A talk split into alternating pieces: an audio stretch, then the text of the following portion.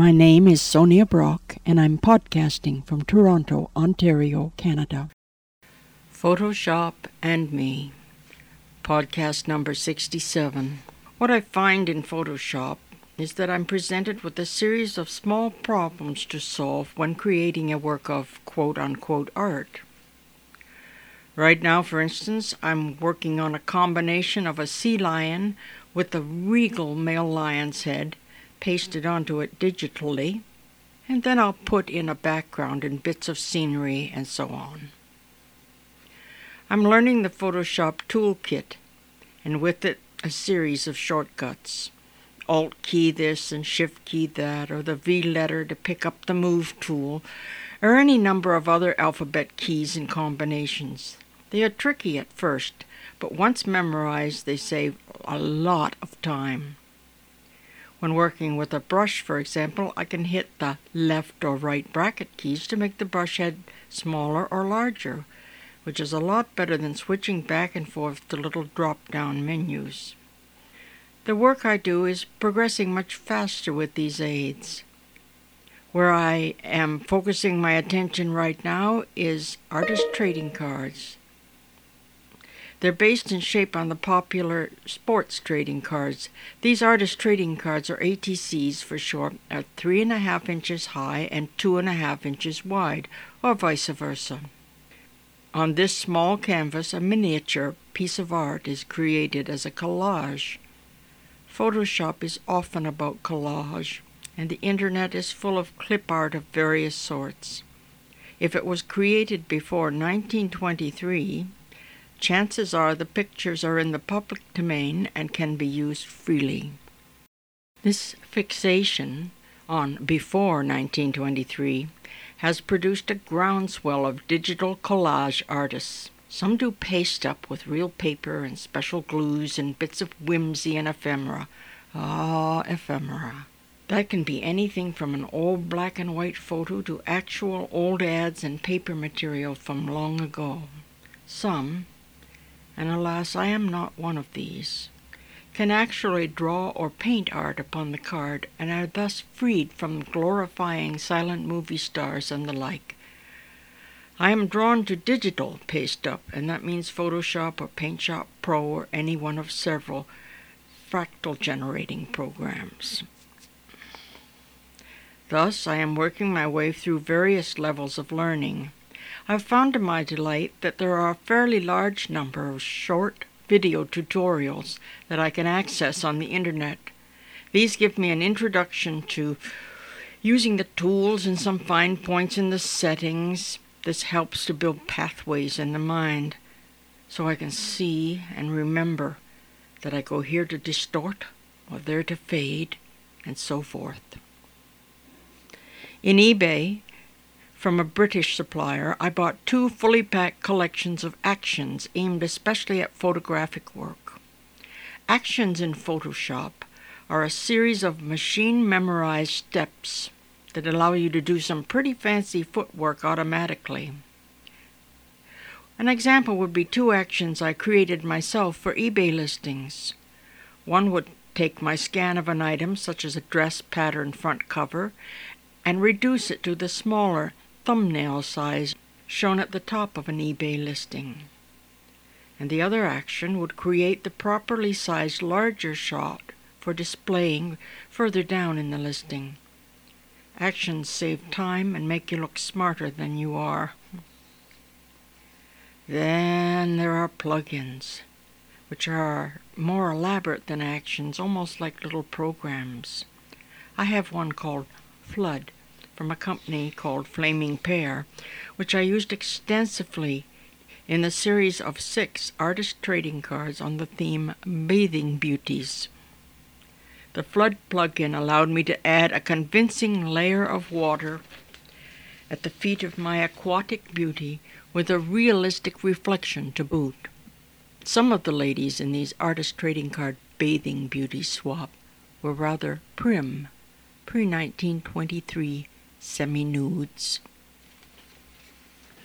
When someone, like the publishing house Dover, pulls together a collection of public domain clip art, the collection is copyrighted. The individual items, as many as ten, can be used in a single composite work of art. I know you just really wanted to hear that. I should mention that the cards I'm rattling on about are produced with the intentions of trading them with other card makers in a series of swaps. Typically, this could be a named theme, some are do as you like, where a fixed number of cards are sent before a deadline date. In due course, six cards, each by a different artist, will come in the mail to you and are added to the ever-expanding collection. This trading is global in nature, and the artist of one may be in Kansas and another in Australia or even France. Trades are usually organized in internet messaging forums. I keep my cards thus received in nine-card plastic binder pages or in individual sleeves, which are widely available since they are used by the sports trading card bunch. I've been mounting my completed cards on the web on Flickr, a good graphics hosting site, where I am listed as w w w dot flickr dot com slash photos slash Sonia Brock, one word, S O N I A B R O C K. A T Cs are a niche group, and there are a multitude of such special interest groups on Flickr.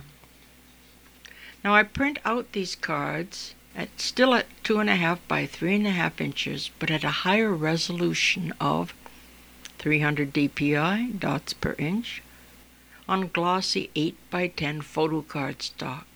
I get, therefore, nine cards to a page and cut these up carefully with scissors afterwards for post-processing, adding a few baubles and beads, bits of lace or trim, and other suitably flat, lightweight paste-up ornamentation. This makes them more tactilely interesting and, more importantly, appealing to the paste-up crowd. In PaintShop, A T Cs are close in technique to the current scrapbooking and card-making hobbies. Digital artist trading cards are closer to computer graphics and photo-enhancing. When I'm working on a specific theme for a group swap, such as the arrival of spring or Saint Patrick's Day or whatever, it focuses my mind more tightly and I produce more. I'm starting now to work on personal themes. My current works in that area illustrate folk songs such as Tom Dooley, or the playing card sung about in the ditty Jack of Diamonds.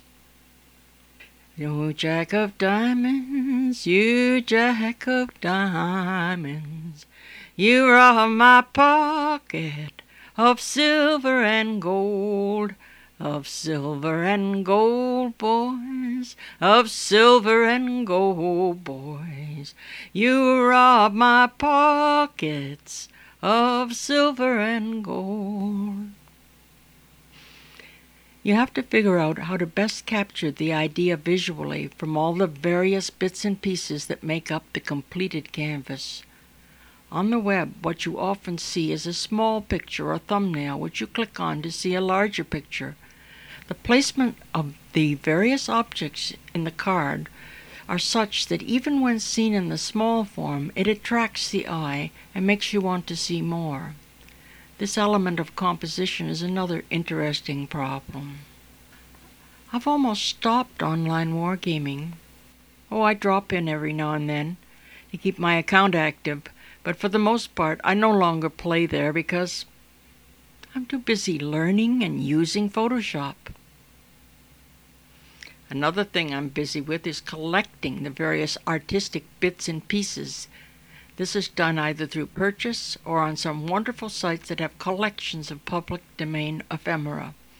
There's a great group on Flickr that does this, w w w dot flickr dot com groups forward slash collage images, one word. I'm just building a library of images, so chances are, whatever it is I have to do, I can reach into this digital library and retrieve something relevant. Then again, each new challenge asks for different things.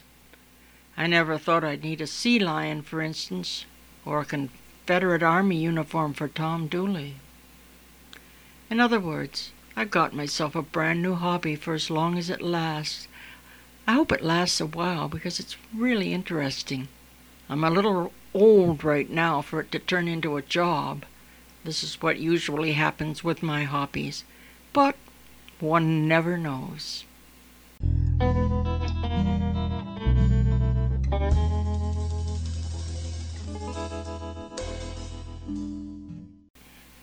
This is Sonia Brock, podcasting from Toronto, Ontario, Canada.